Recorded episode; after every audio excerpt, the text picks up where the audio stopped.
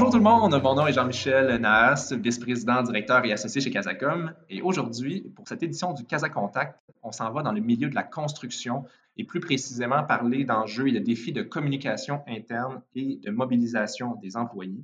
Et je suis en compagnie aujourd'hui de Medzassou Razafimiari, qui est directrice des communications et du marketing chez Groupe CRH Canada, une des plus grandes sociétés de matériaux de construction, de génie civil et de construction d'infrastructures au pays. Mediassou, merci beaucoup d'être avec moi. Merci beaucoup, Jean-Michel. Bonjour tout le monde. J'ai envie de commencer en plongeant euh, directement et te demander ton plus grand défi de communication, quel est-il?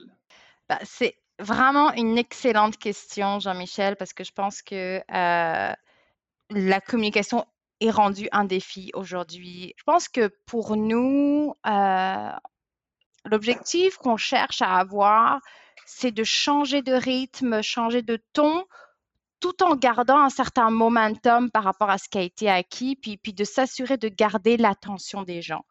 Euh, on parle, euh, on entend parler de, de, la fatigue du Covid, de la confusion, de, toute cette information, puis c'est de, de se dire comment garder l'attention des gens. C'est ça l'enjeu aujourd'hui.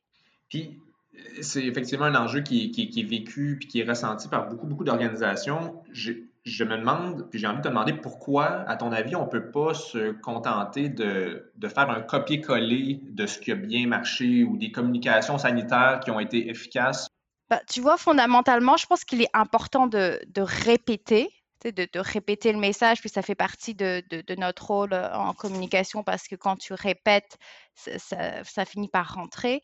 Euh, mais ça là, ça ne veut pas forcément dire de faire exactement de la même manière. Puis j'aime ton idée de de ne pas faire de copier-coller parce que euh, justement, il y a de la lassitude. Puis même nous, euh, je veux dire, au quotidien, on a l'impression qu'on connaît déjà les messages, lavez vos mains, désinfectez, gardez la distance. On les a tous vraiment entendus. Euh, donc, si tu dis que tu veux rappeler l'attention des gens et garder leur attention, tu ne peux pas dire la chose de la même manière. Euh, et puis aujourd'hui, c'est de, je dirais, de revenir à l'humain peut-être et de, revenir à quelque chose de plus émotionnel et de plus profond euh, pour que les gens reconnectent avec l'entreprise et avec les messages. C'est un peu comme ça que je le vois. Oui, c'est une belle façon de voir ça parce qu'effectivement, il y a eu beaucoup, beaucoup de communication au début qui était euh, presque, je dirais pas robotique, mais jusqu'à un certain point, il fallait répéter, répéter, répéter parce qu'il y avait tellement de nouveautés et tellement d'appropriation. Mais là, on est dans une période définitivement humaine, tu le mentionnes bien. Vous, vous avez évidemment des, chantiers de construction, mais aussi des employés de bureau comment tu évalues un petit peu l'état d'esprit des gens qui sont, des équipes qui sont sur le terrain versus ceux qui sont dans les bureaux, puis les, les enjeux, est-ce qu'à ton avis, ils sont les mêmes ou est-ce qu'il y a des, euh, des différences ou des façons de faire qui, doivent être faites différemment euh, avec ces deux publics-là?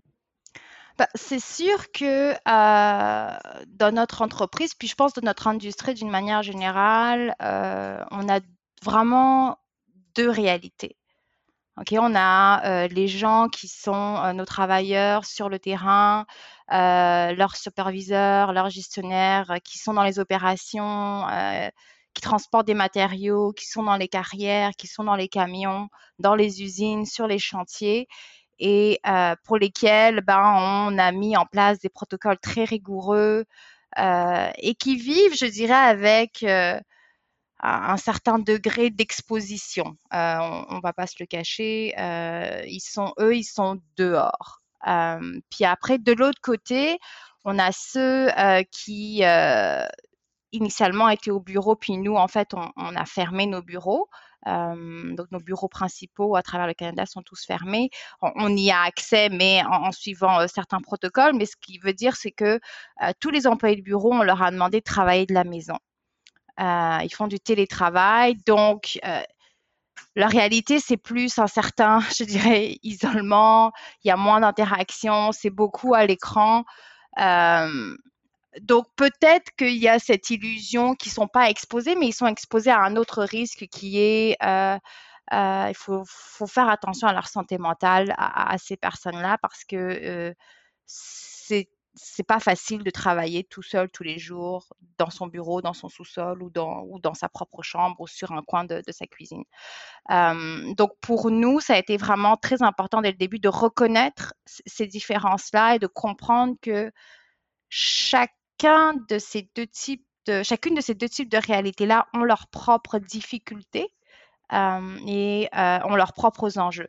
Puis en fait, nous, je te dirais, dès l'été, en fait, on a fait un sondage pour évaluer l'efficacité de notre réponse par rapport à la COVID-19, que ce soit pour nos employés sur le terrain, mais aussi pour nos employés euh, qui font en télétravail, pour prendre le pouls de notre organisation et pour dire, OK, comment est-ce qu'on peut faire pour continuer à soutenir nos employés, que ce soit au niveau des, du protocole sanitaire, mais aussi au niveau de la santé mentale de nos employés? Oui, puis si effectivement chacun des, groupes euh, bureaux versus euh, sur le terrain vivent euh, leurs défis propres, il y a peut-être un fil conducteur qui est toutes les activités sociales, que ce soit au bureau justement ou sur le terrain, qui ont été mises sur la glace ou qui ont dû être complètement revues. Peux-tu me parler un petit peu de ce que vous avez trouvé comme manière pour continuer de, célébrer les succès, les bons coups? Tu sais, je pense particulièrement dans le milieu de la construction, tout ce qui est les anniversaires euh, sans, accident ou les, jalons d'ancienneté des employés. C'est tous des, moments qui sont marquants habituellement durant l'année. Comment vous, êtes parvenu à, garder un sentiment de normalité puis à pouvoir célébrer ou souligner ces événements-là? C'est un très bon point. Puis j'aime, j'aime quand tu dis euh, sentiment de normalité. Euh, on a fait, euh, en fait, on a essayé vraiment de s'assurer d'utiliser des canaux qui existent déjà et de les adapter évidemment, mais d'utiliser des canaux qui existent déjà pour que ça reste quand même familier. Puis si on prend les gens qui sont sur le terrain, ben dans l'industrie de la construction, on, connaît tous le concept de la pause sécurité. Il y en a qui appellent ça des toolbox, des toolbox. Euh, je veux dire, ça, a plein de noms.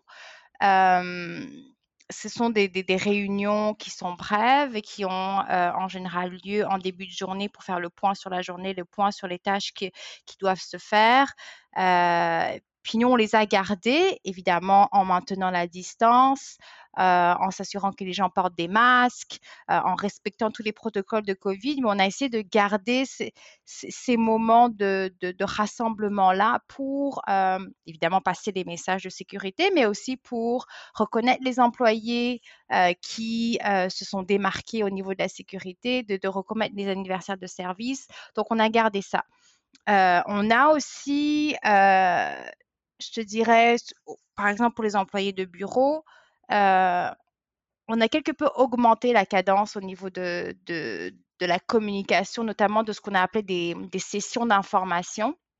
On a une division au Québec, justement, par exemple, qui, euh, je te dirais, au début de la COVID, les trois premiers mois, on faisait euh, des sessions d'information hebdomadaires et à chaque fois, on avait vraiment beaucoup d'engagement. Il y a beaucoup de gens qui se connectaient à cette session-là. Ça durait 30 minutes. Ça permettait de partager les nouvelles, mais aussi de reconnaître, de, d'avoir des messages de reconnaissance par rapport aux employés. puis après, d'un côté plus, je te dirais, événementiel, nous, on a un programme de reconnaissance qui s'appelle les prix d'excellence de CRH Canada, où chaque année, on reconnaît des, super projets que, que, nos employés ont fait, que ce soit en matière de SST, en matière commerciale, en matière d'engagement auprès de la communauté. on a créé un événement virtuel. D'habitude, on se rencontre dans une grande salle, puis on, fait la fête. Euh, là, on a fait un événement virtuel. Euh, on a euh, créé une vidéo où les gens pouvaient participer. on a envoyé des cadeaux chez les gens. donc vraiment d'essayer de d'avoir un espèce de rassemblement et de créer de l'engagement et de toujours créer de la participation parce que tu veux pas juste que euh, le, leadership ou le, management passe le message, tu veux aussi que les gens participent à ce type d'événement-là. Et euh, au Québec, on avait tous eu cette, euh, cette campagne de ça va bien aller. On a vu les arcs-en-ciel dans les rues, sur les maisons, les enfants qui font les arcs-en-ciel. Donc nous, on a repris aussi cette campagne de ça va bien aller à notre à l'interne pour reconnaître nos employés mensuellement pour chacune de nos divisions, reconnaître des employés, des équipes qui se sont démarqués pour mettre en place des, des idées innovantes par rapport à la COVID-19 chez nous. Ben, Menzassou, c'est toutes de bonnes idées, puis euh, visiblement, vous ne manquez pas euh, d'ambition euh, pour parvenir à vos fins, puis c'est tout à votre honneur. Merci beaucoup d'avoir été avec moi aujourd'hui. Merci beaucoup, Jean-Michel. Je suis Marie-Josée Gagnon, présidente fondatrice de Casacom, et je vous remercie de nous avoir écoutés. Si vous avez aimé ce balado, merci de le partager. Et si vous cherchez d'autres réponses à vos questions, visitez notre site à casacom.ca ou encore prenez part à nos Casacadémies. Bon courage et à très bientôt.